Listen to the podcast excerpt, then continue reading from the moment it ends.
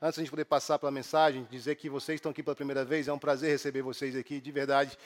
Eu espero que vocês sejam bem acolhidos, que vocês possam sentir mesmo é, o cuidado, o amor, o carinho é, de Deus através da comunhão e do carinho do povo de Deus. Eu, posso, eu oro que é, ao sair daqui vocês possam sair pensando, cara, que legal foi essa experiência de poder estar é, num lugar onde eu não conhecia quase ninguém, mas ainda assim me sentir bem-vindo. E essa é a ideia, e eu oro que isso seja verdade é, para você. O que nós temos para poder oferecer é aquilo que Deus tem nos dado, que é uma revelação de um Cristo que é suficiente, de um Cristo que é maravilhoso, de um Cristo que ele é, é, central mesmo, aquele que pode de fato satisfazer o coração do homem como ninguém mais pode. Então, também a nossa oração é que você possa sair daqui com a revelação nova e melhor e mais profunda de quem Jesus Cristo é, para que de alguma forma Jesus possa comunicar, Deus possa comunicar ao seu coração a verdade de Jesus. Então, sim, fique bem à vontade no nosso meio. Você que está aqui pela primeira vez, que não é crente, que não é evangélico, eu sei que é desafiador vencer as barreiras para que você pudesse estar aqui. Eu sei disso. É, e o fato de você estar aqui para a gente é, é, algo que a gente fica muito grato já, que você venceu todas as barreiras e nos deu esse voto de confiança. É, e eu oro no nome de Jesus que possa ser uma experiência é, de Deus para você é, na sua caminhada com Cristo aí no nome de Jesus. E em especial eu queria dar bem-vindo aqui para um colega nosso de ministério, um casal que tem sido uma bênção mesmo na igreja da Lagoinha, está aqui com a gente hoje, que é o Bruno e a Isa. Eles estão por aí, cadê ele? Cadê eles? Estão ali. Dois, duas pessoas que têm feito um excelente trabalho de cuidado ministerial com o povo lá da Lagoinha e para mim é uma honra poder estar tá, é, tendo vocês aqui hoje é, na congregação, é, ouvindo Deus falar através de um vaso comum, expondo a palavra dele. Então, sim, sejam muito bem-vindos e é uma honra poder estar compartilhando o púlpito com vocês aí, tá, pessoal? Sejam bem, muito bem-vindos mesmo.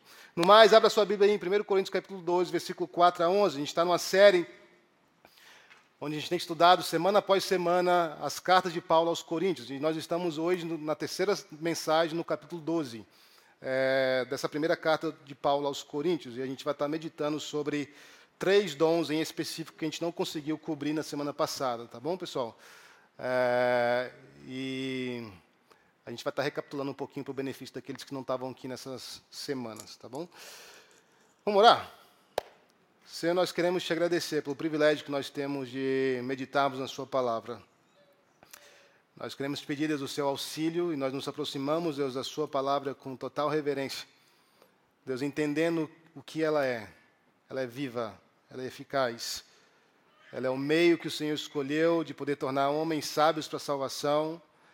É o meio que o Senhor escolheu para ser a nossa regra de fé, nossa regra de conduta, para nos conduzir na vida, na caminhada, nos fazer perceber o mundo através daquilo que o Senhor revelou de si mesmo na Sua palavra.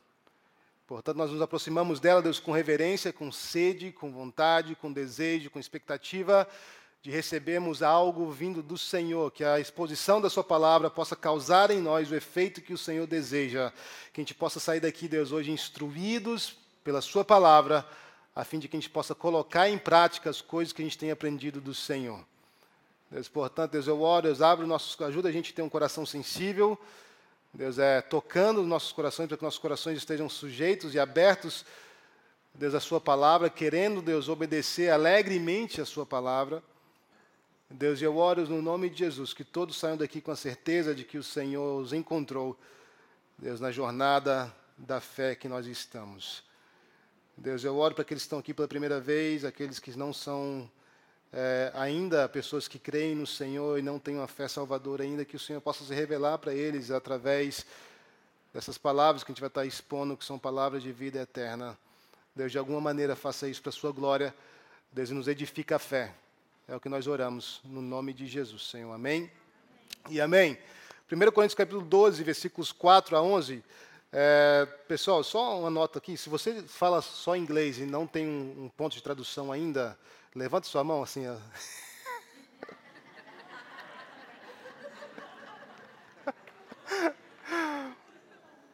If you only speak English and don't have a translation kit, just please raise your hand and we'll um, sort it out for you, okay? So um, just, that was the joke. 1 Coríntios capítulo 12, versículo 4 a 11, diz assim, Ora, os dons são diversos, mas o Espírito é o mesmo. E também a diversidade nos serviços, mas o Senhor é o mesmo. Há diversidade nas realizações, mas o mesmo Deus é quem opera tudo em todos. A manifestação do Espírito é concedida a cada um visando um fim proveitoso. Porque a um é dada, mediante o Espírito, a palavra da sabedoria, a outro, segundo o mesmo Espírito, a palavra do conhecimento. A um é dada do mesmo Espírito a fé, a outro, no mesmo Espírito, dons de curar, a outro, operação de milagres, a outro, profecia, a outro, discernimento de espíritos. A um é dada a variedade de línguas e a outro, capacidade para interpretá-las. Mas um só, um só e o mesmo Espírito realiza todas essas coisas, distribuindo-as a cada um individualmente, conforme ele quer. Então, esse é o texto, essa palavra do Senhor para a gente essa manhã. E nós vimos na semana passada como que o Espírito Santo ele agia na antiga aliança. A antiga aliança aqui eu me refiro ao, ao período antes de, de, Cristo, que nós temos na Bíblia, que nós chamamos de Velho Testamento, a velha aliança que Deus tinha com o povo judeu. E nós vimos na semana passada, então, como que o Espírito Santo agia nesse período dessa antiga aliança. Ele conduzia pessoas à fé e trabalhava de maneira perceptível e em especial em alguns poucos indivíduos. Quando nós nos aproximamos do texto do Velho Testamento, nós percebemos que tem algumas figuras que se destacam de maneira assim, cara, maravilhosa. Nós olhamos para a pessoa de Moisés, por exemplo, nós olhamos para Samuel, um dos maiores eh, juízes que houve na história de Israel, nós olhamos para o rei Davi, o maior rei, nós olhamos para Elias, um dos profetas que foi usado por Deus de maneira poderosa, e nós vemos que no Antigo Testamento parece que havia um agir mais limitado do Espírito Santo na vida dos crentes em comum que por mais que Deus levantava alguns de maneira especial, por mais que é, Deus é, era sobre alguns de maneira especial, a maioria dos crentes do Velho Testamento não gozavam e não desfrutavam dessa comunhão íntima, desse poder de capacitação que agora está derramado sobre os crentes da nova aliança, que vieram depois de Jesus Cristo.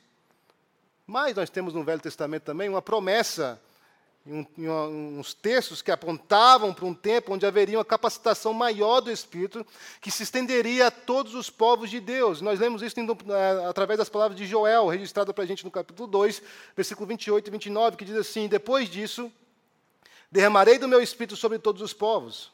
Os seus filhos e as suas filhas profetizarão, os velhos terão sonhos, os jovens terão visões, até sobre os servos e as servas derramarei do meu espírito naqueles dias. Então, por mais que havia uma, um agir limitado do Espírito Santo nos crentes da antiga aliança, havia uma promessa de um tempo onde que Deus derramaria sobre todos os povos a capacitação, o poder do seu Espírito sobre cada um dos crentes. E quando nós nos aproximamos aqui no relato de Lucas, do, do livro de Atos, Lá logo no capítulo 2, quando houve o dia de Pentecostes, o dia de Pentecostes, para quem não sabe, é o dia onde que é, os discípulos estavam esperando a promessa que Jesus havia falado, que o Espírito Santo de Deus ia descer sobre eles, o capacitando eles para poderem ser testemunhas, para que eles pudessem receber poder do Espírito Santo, para que eles pudessem viver como mártires, como testemunhas mesmo de Cristo, onde eles seriam equipados para a obra do ministério com dons espirituais. Está acontecendo no dia de Pentecostes. Então, Lá em Atos capítulo 2, registra esse dia para a gente, e Pedro, ele percebe essa descida do Espírito Santo. No dia de Pentecostes, esse mover do Espírito Santo, como cumprimento dessa promessa que nós acabamos de ler do Velho Testamento de Joel, capítulo 2, 28 e 29 que derramarei do meu espírito sobre todos os povos, os seus filhos e os seus filhos profetizarão, os velhos terão sonhos, os jovens terão visões, e até sobre os servos e servas derramarei do meu espírito naqueles dias. Então Pedro vê esse dia de Pentecostes como cumprimento disso. Como que nós sabemos disso, pastor? Que nós lemos isso, Lucas relata isso para a gente no Atos capítulo 2, versículo 16. Pedro dizendo, o que, você, o que ocorre aqui é o que foi dito pelo profeta Joel. Então Pedro reconhece a descida do Espírito Santo como cumprimento dessa profecia, onde agora todos os povos receberiam do Espírito Santo. Pedro reconhece que a capacitação com o Espírito Santo da nova aliança havia chegado sobre o povo de Deus. O que, é isso? Agora haveria ampla distribuição dos dons do Espírito, que seria agora que estava contido para a gente, que foi é, prometido para a gente lá em, no profeta Joel, algumas centenas de anos antes disso acontecer. Onde os seus filhos, as suas filhas, os seus jovens, os seus velhos, onde os seus livres, os seus escravos, eles teriam visões, eles profetizariam e eles teriam sonhos, dons do Espírito. E nós vemos que a ampla distribuição dos dons do Espírito agora, ela é contida nessa profecia, E Pedro viu o dia de Pentecostes como cumprimento dessa profecia, como início desse novo tempo, onde esses dons agora eles são para a era da igreja. E é por isso que o apóstolo Paulo pode dizer no começo da primeira carta dos Coríntios, capítulo 1, versículo 7, de modo que não lhes falta nenhum dom espiritual, enquanto vocês aguardem que o, aguardam que o nosso Senhor Jesus Cristo seja revelado. Enquanto Jesus não volta, a era da igreja deve ser marcada por quê? Por essas manifestações do Espírito com esses dons, como resultado do cumprimento da promessa de Deus pelo profeta Joel, cumprido no dia de Pentecostes. Estão me seguindo aí, pessoal? Vamos lá, pessoal. aperta o cinto aí, tá? Isso aí é a revisão da semana passada. vamos entrar daqui a pouco no nosso assunto de hoje. Então, o que, que são os dons do Espírito? Qualquer capacitação dada, qualquer capacitação potencializada pelo Espírito Santo para a edificação do corpo, para o bem comum da igreja. Isso é dom do Espírito. E segundo nós, seguindo, seguindo, na verdade, o nosso estudo da carta de Paulo aos Coríntios, nós chegamos então agora no capítulo 12, é, no capítulo 12 até o 14, porque o 12 até o 14 falam sobre os dons espirituais, o 12 apresenta os dons, o 14 vai explicar como que esses dons operam e devem ser operados na vida da igreja. Nós lemos uma lista de dons que Paulo cita como os dons do Espírito. E na semana passada nós vimos seis desses nove dons citados nessa passagem. Lembra? Nós falamos sobre a palavra do conhecimento, a palavra da sabedoria, o dom da fé, dons de cura, dons de operação de milagres, dons de discernimento de espíritos. Nós falamos sobre esses seis dons na semana passada. Se você não viu, você pode acompanhar no Spotify no YouTube, tá, pessoal? Está gravado para vocês. Tá? Toda essa série está gravada no Spotify ou no YouTube. É importante você poder, poder estar tá seguindo a gente, nosso raciocínio e a fundação sobre a qual a gente está construindo nossos estudos. E hoje o nosso objetivo é fazer o quê? É concluir os três restantes, que são dons de línguas, interpretação e profecia. Tá? E aqui eu já quero falar que tem muita bagagem sobre esses dons. Se você já é crente há algum tempo, você vai entender que isso aqui existe muito abuso, principalmente nesses três dons na vida da igreja. E o que nós queremos fazer é tirar essa fumaça desses abusos e olhar para o ensinamento bíblico de como que esses dons devem ser operados na vida da igreja. Se são dons para a igreja, como que esses dons devem ser exercidos sem abuso, sem que haja essa projeção de autoridade ao exercer esses dons. Porque lembra que nós falamos no começo do capítulo 12, a ideia do dom espiritual não é medir a sua espiritualidade, é servir a edificação do corpo. O que mede a nossa espiritualidade, o que nos dá uma, uma noção se a gente está bem com Deus ou não, é a manifestação do fruto do Espírito em nós, que são as características de Cristo, que são resultados da habitação do Espírito em nós. E não essas manifestações de dom do Espírito que são dadas para edificação do corpo, e não para poder medir espiritualidade, tá, pessoal? É importante a gente poder pensar sobre isso aqui. Vamos lá então aos dons. Primeiros dois dons a gente vai estar tratando juntos, porque eles são ligados, é dons de variedade de línguas e interpretação. E aqui essa palavra glossan, aqui, traduzida por língua, ela é empregada não só para poder falar sobre a língua física que está dentro da sua boca aí, mas também para poder é, designar linguagem, para poder falar sobre linguagem. E aqui nós precisamos fazer um breve comentário sobre línguas na história da redenção. Lembra lá no Antigo Testamento, lá no começo da humanidade, onde que Deus criou Adão e Eva e ali, é, antes deles caírem, não havia essa necessidade de ter, de falar em outras línguas. Por quê? Porque eles, eles falavam a mesma língua e eles estavam todos unidos no serviço a Deus e na comunhão com Ele. Só que nós vemos que após a queda, o que aconteceu? As pessoas continuaram a falar a mesma língua, mas em vez de estarem unidos para poder adorar e servir a Deus, agora eles foram unidos na desobediência a Deus na oposição a Deus. E essa, essa unidade na oposição a Deus, ela se culmina onde? Na Torre de Babel. Lembra dessa história? Onde o povo propõe fazer o quê? Construir uma torre para que eles pudessem ficar ali, enraizados ali. E essa, essa maldade, essa, ela culmina nessa Torre de Babel. O que, que Deus faz? Deus então desce e confunde as línguas ali para poder interromper essa rebeldia contra ele, e Deus confunde a linguagem de todos e dispersa eles pela face da terra. Isso que acontece na Torre de Babel. E quando nós olhamos para o futuro eterno, para a, hora, para a época da nossa redenção, quando a nossa redenção estiver completa, quando a gente estiver habitando no céu com Cristo, nós veremos que a compreensão universal de linguagem será novamente restaurada. O que fica implícito no texto escatológico, aqui no texto que fala sobre o fim dos tempos, é que outra vez todos compreenderão uns aos outros. Mais uma vez haverá uma língua no serviço a Deus, em louvor a Ele, onde todos compreendem e falam a mesma linguagem, em adoração e serviço a Deus. Ou então, pelo menos, que todos entenderão uns aos outros, mesmo mantendo as suas línguas. Porque nós olhamos como o texto, como eu acabei de ler aqui, quando a gente acabou o louvor, Apocalipse capítulo 7, versículo 9 a 12, nós vemos o povo clamando nessa nesse, nesse, olhando para o futuro, nesse tempo onde eles estão habitando no céu, já com um forte voz, todos falando a mesma coisa, sendo eles de todos os povos, de todas as línguas e de todas as nações. Há uma conformidade, há uma, um entendimento mútuo que acontece nessa era eterna, onde todos compreendem uns aos outros. Olha o que fala o texto.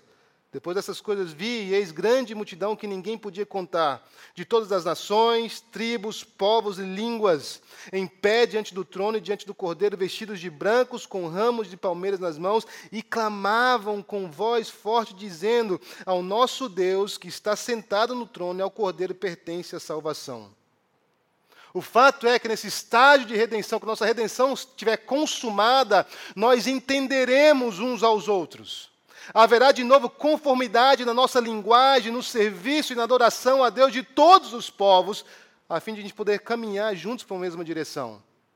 Só que enquanto não chegamos nesse estágio final da redenção, na era da igreja, que é a era que nós estamos vivendo agora, existe um prenúncio parcial.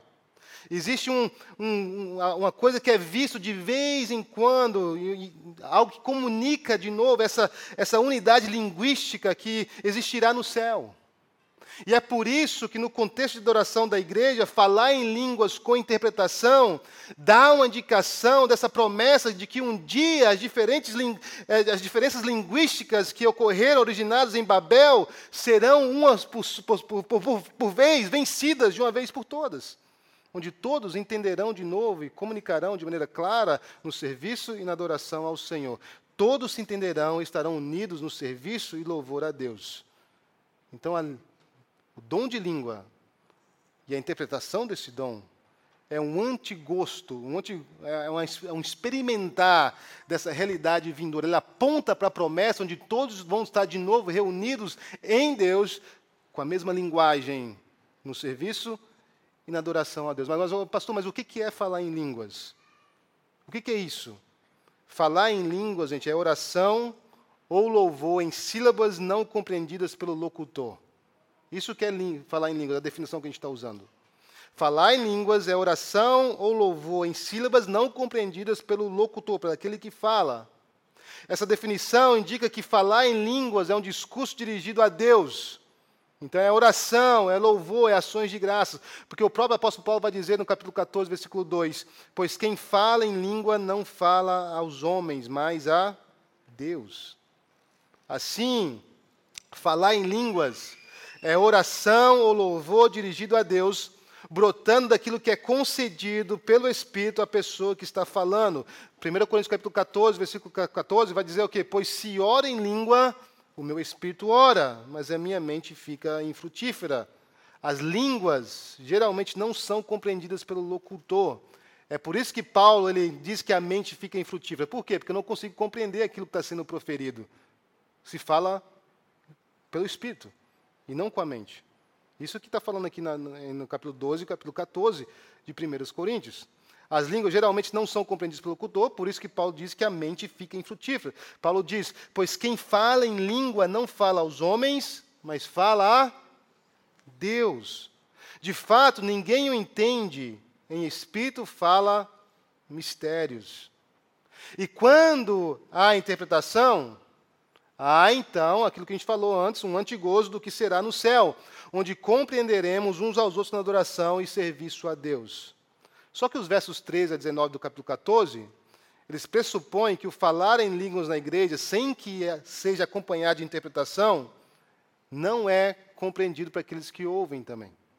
Não só o locutor não entende, mas aqueles também que estão na igreja contemplando aquele falar em línguas também não entendem se não houver interpretação. No Pentecoste também a mensagem não era compreendida pelos locutores.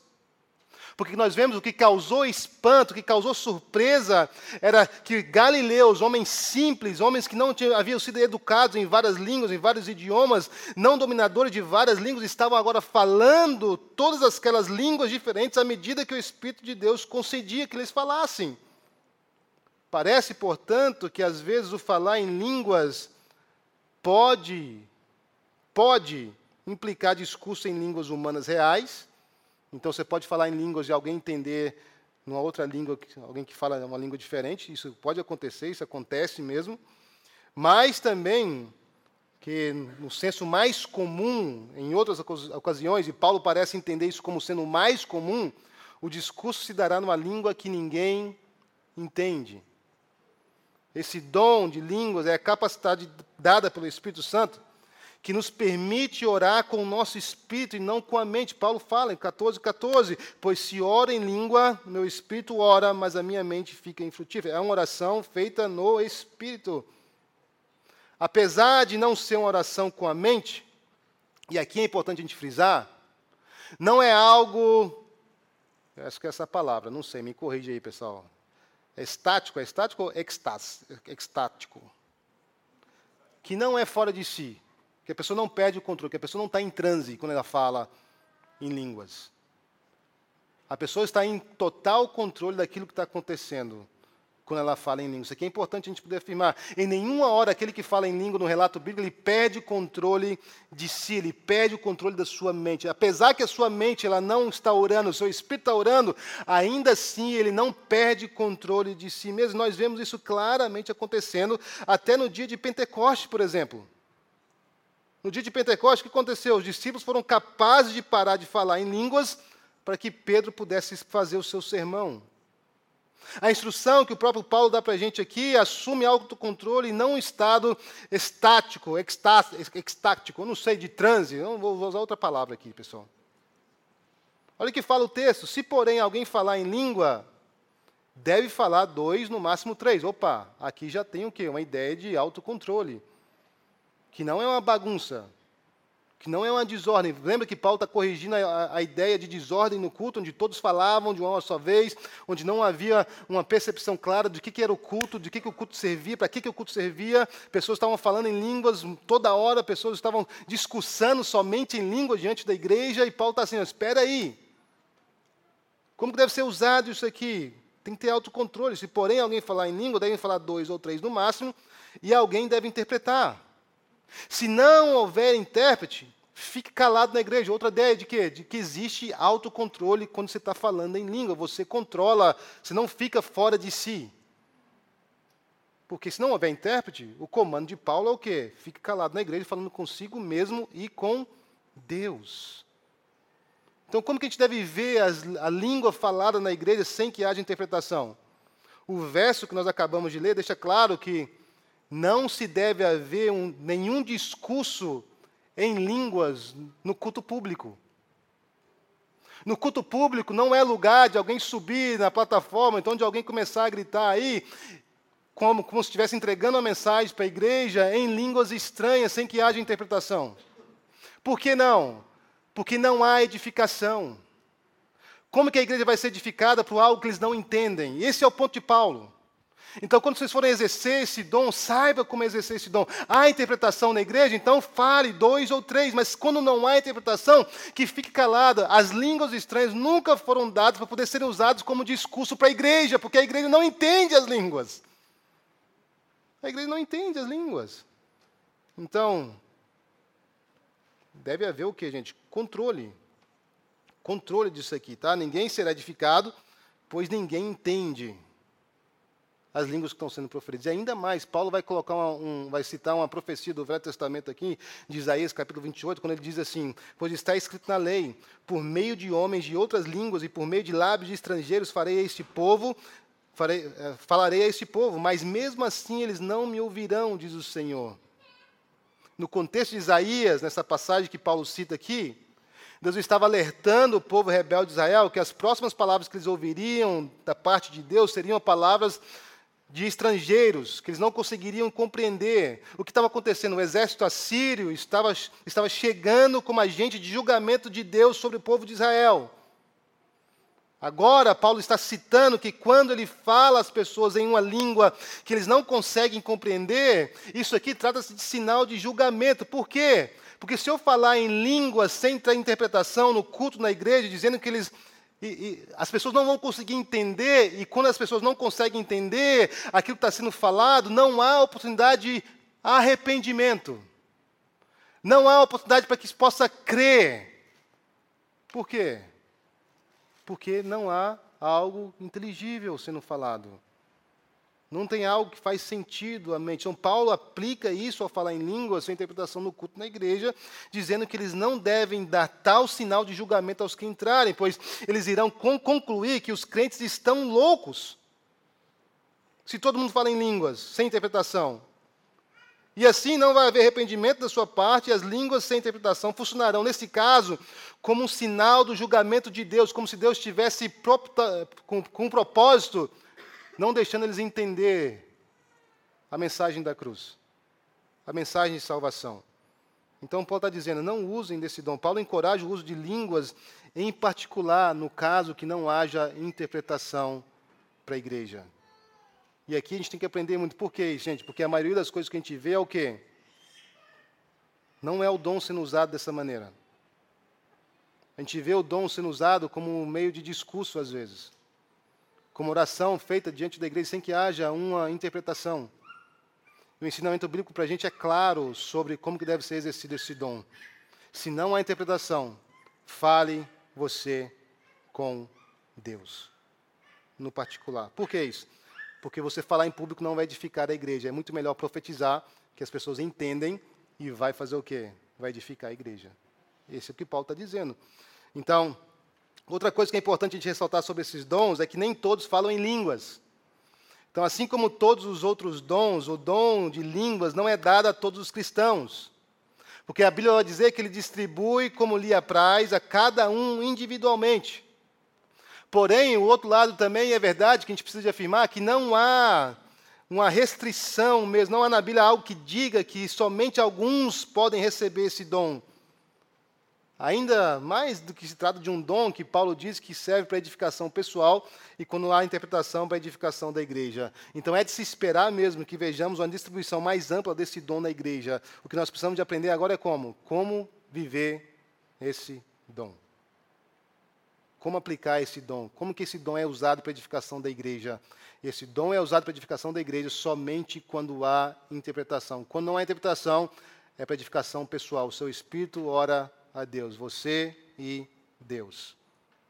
Estão entendendo? Dom de profecia, nosso último dom, antes de a gente poder concluir. Que dom é esse? O que é isso?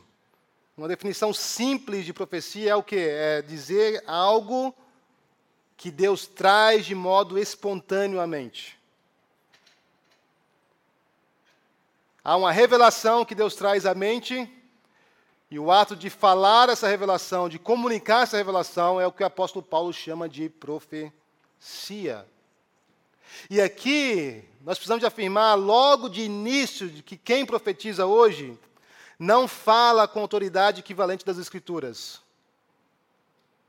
O medo que muitos evangélicos têm, reformados têm, é o quê? É de praticar esse dom e as pessoas começarem a ver essa profecia com a mesma autoridade da palavra.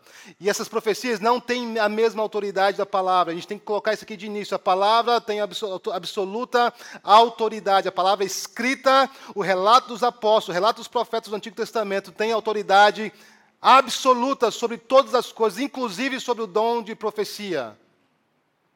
E que talvez o que agrava mais isso é a forma que esse dom ele é empregado na igreja usando um prefácio que o Novo Testamento não contém.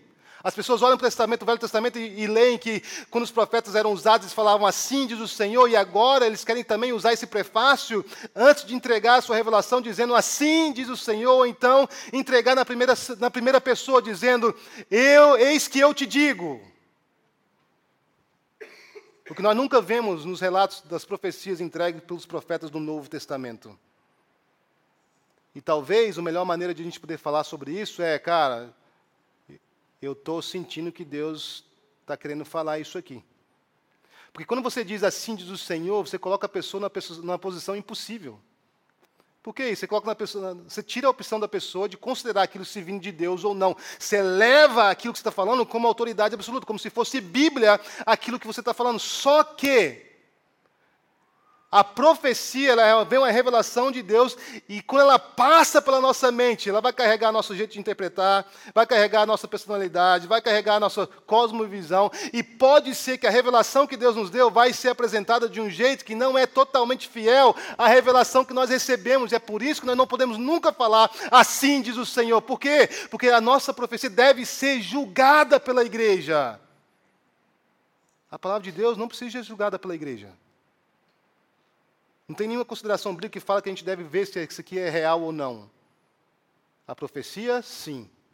Então nós precisamos esclarecer isso logo de começo, se a gente quiser ser uma igreja que tem profecia acontecendo no nosso meio.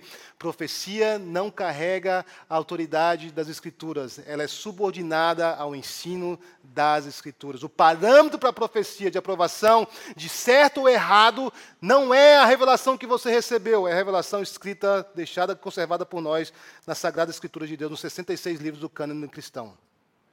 Isso é que é a nossa regra de fé e conduta. Então, me parece melhor dizer algo semelhante, tipo, penso que Deus está trazendo à minha mente algo para você. Ou então, me parece que Deus está mostrando, ou então algo, linguagem semelhante a essa. Não assim diz o Senhor e nem em primeira pessoa. Deus não fala assim mais no Novo Testamento, com essa autoridade mais. Essa autoridade foi reservada aos profetas e aos apóstolos e os autores bíblicos, que tiveram relação direta com os apóstolos.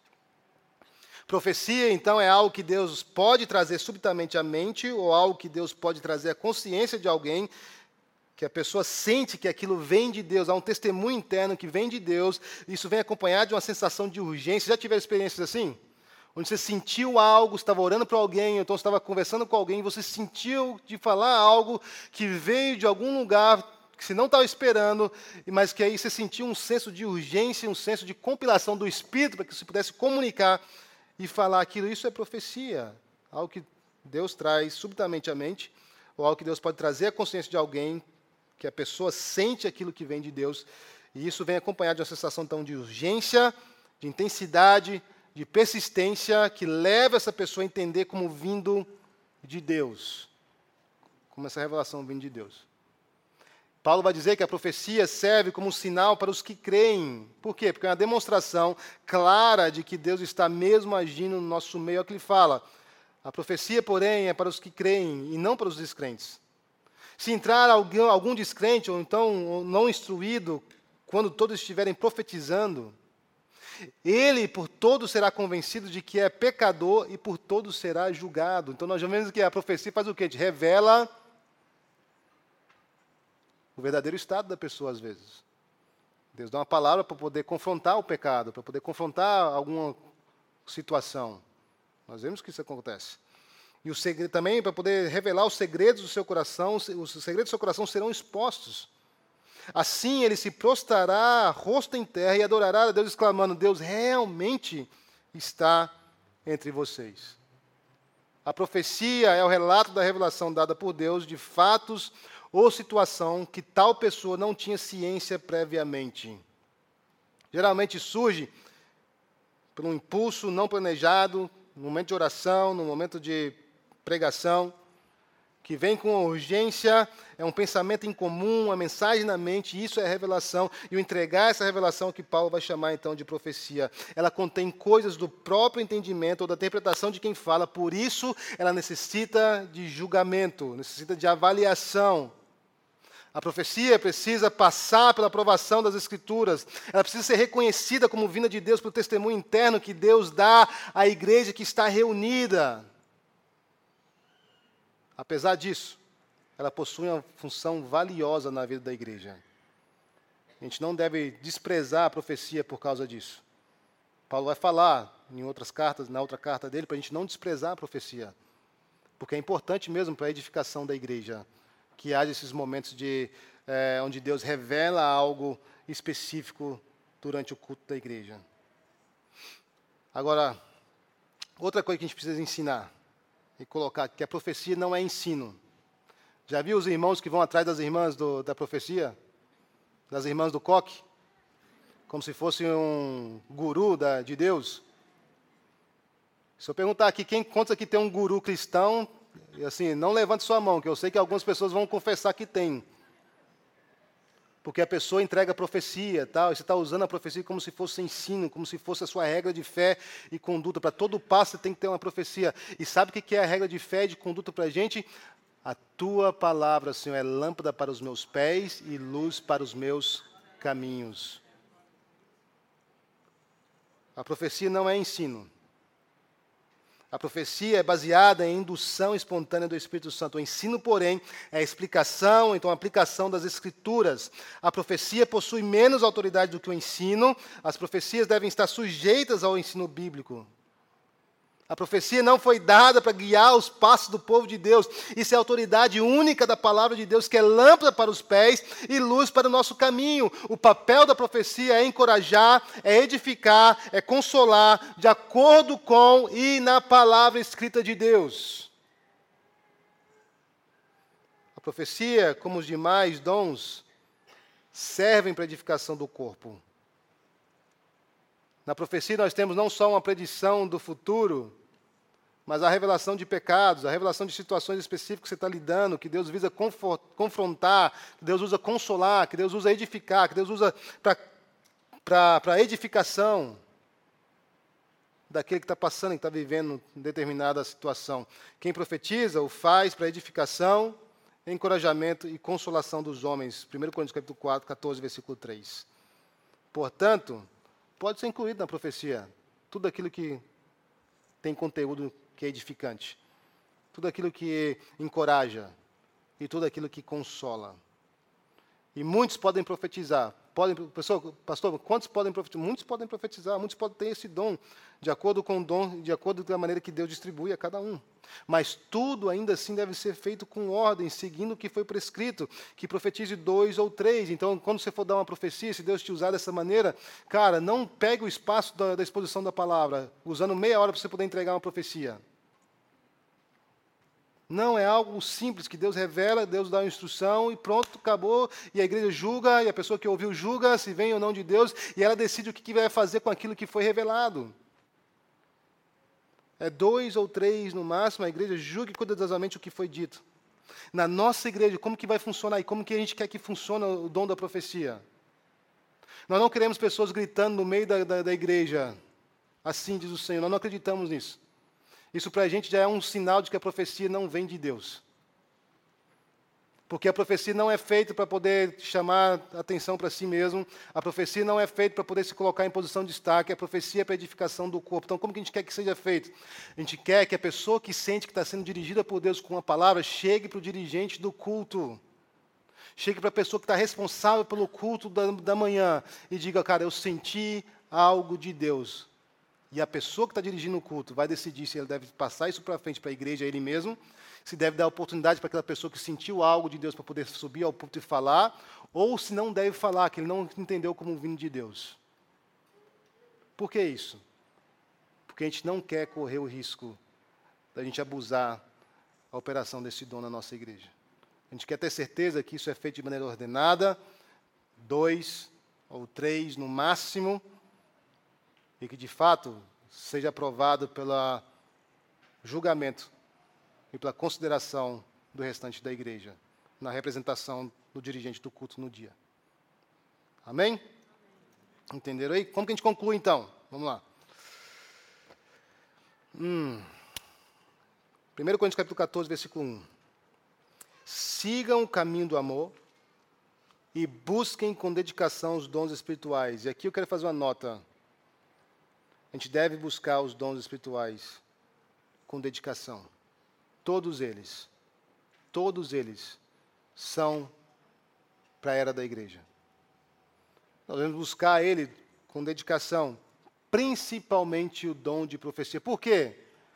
Porque é aquele que é compreensível, que edifica a igreja, que a igreja entende uma instrução que Deus está dando. É aquele que coloca o pecador de joelhos, prostrado em terra, dizendo: verdadeiramente Deus está entre vocês. É por isso. Então, busquemos os dons espirituais e principalmente o dom de profecia. Que a gente possa aprender como os dons devem ser usados. Línguas devem ser discursadas, não, línguas devem ser discursadas ou faladas à igreja somente quando há interpretação. Se não, fale ainda em línguas, mas fale você e Deus. Fale você e Deus. Busque os dons de língua, sim, busque também a interpretação. Ou então, ore para Deus, Deus levanta pessoas com esse dom na nossa igreja para que possa ser interpretado, para que a igreja seja edificada também. Mas se não há alguém que interprete essas, essas línguas, se você não, não recebeu a interpretação de línguas também, então fale você e Deus. E dom de profecia? Profecias não são mais preciosas do que o ensino da palavra. Elas sempre devem estar de acordo com a palavra e servem para edificação, encorajamento, consolo dos homens na palavra. A palavra de Deus, ela é o que, gente? a nossa fonte de autoridade absoluta. Tudo está sujeito a ela. Feche seus olhos, abaixa sua cabeça, a gente está encerrando. Eu queria que a gente orasse, falando para Deus, Deus, a gente deseja mesmo os dons do Teu Espírito. Nós reconhecemos que o Senhor tem dons para dar, para capacitar a sua igreja para a obra do ministério. Deus, e nós também reconhecemos que há prescrição clara no ensino bíblico sobre como esses dons devem ser exercidos na igreja.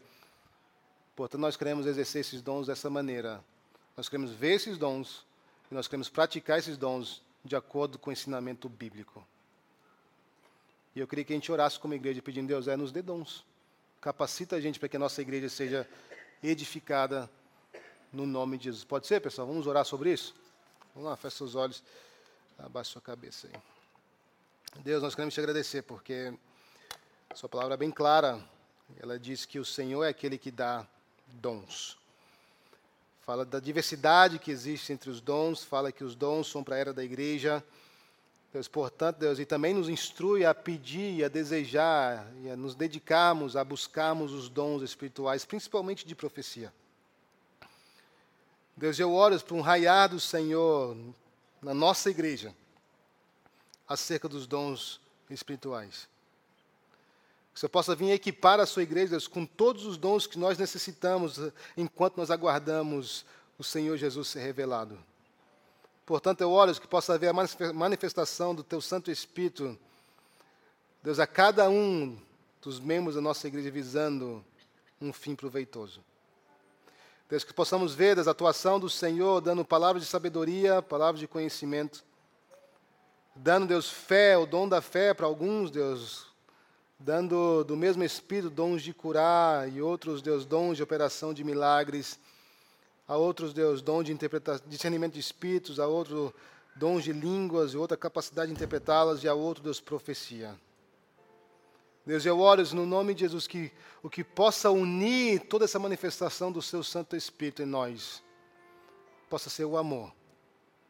O amor, Deus, que nós lemos em capítulo 13 de 1 Coríntios. Esse amor que é sacrificial, esse amor que vê o outro, que se doa, esse amor que coloca o outro em lugar de destaque, esse amor que tem prazer em servir, que tem mais alegria em se doar do que receber. Deus, eu oro que ao exercermos, Deus, e ao vivermos a manifestação do Seu Santo Espírito, que possa nos guiar e que possa ser a cobertura de toda essa manifestação do Teu Santo Espírito, seja o amor que nós sentimos um pelos outros. Portanto, que nós não usemos Deus, esses dons para nos colocar, Deus, em destaque. Para projetar uma imagem de maior santidade, maior piedade, Deus, do que nós temos. Que a gente não use esses dons para poder controlar e manipular pessoas. Mas que possamos usar esses dons para edificação, para encorajamento e para consolo da sua igreja e um dos outros na sua palavra, Senhor. Faça isso, Deus, para que isso possa resultar, Deus, na edificação de muitos. E assim o seu nome ser glorificado, porque as coisas que o Senhor nos dá são todas, em última análise, para a glorificação de Cristo, porque essa é a obra do Senhor, Espírito Santo, a glorificação do Filho.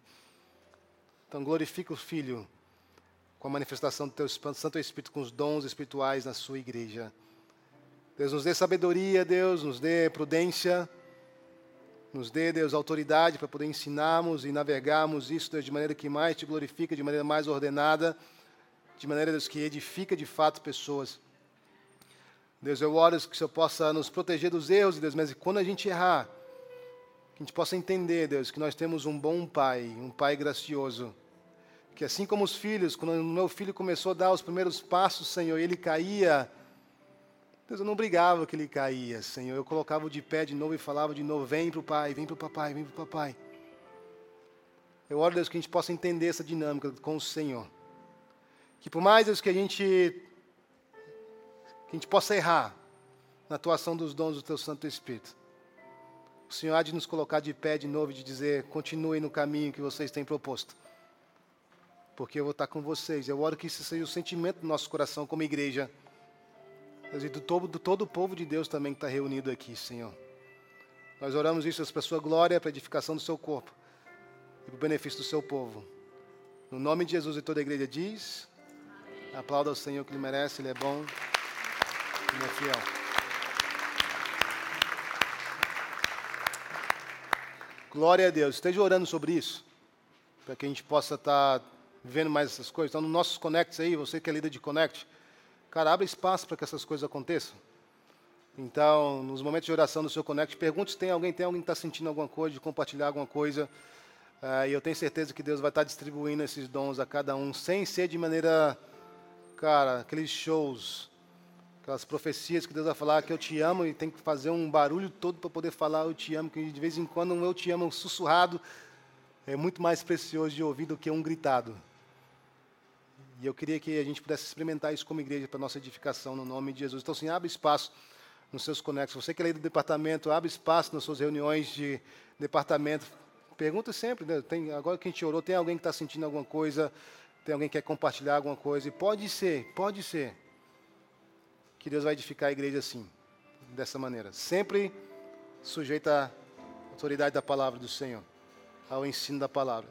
Quando falarem algo que não é que vocês acham que não há conformidade na reunião daqueles que estão ali como vindo de Deus, a gente fala. Cara, muito obrigado por ter compartilhado. Mas é, eu não acho que é o momento que Deus está direcionando a gente, não acho que é a direção que Deus quer que a gente ande por aí. E, cara, bola para frente, tenta outra vez. No nome de Jesus. Amém?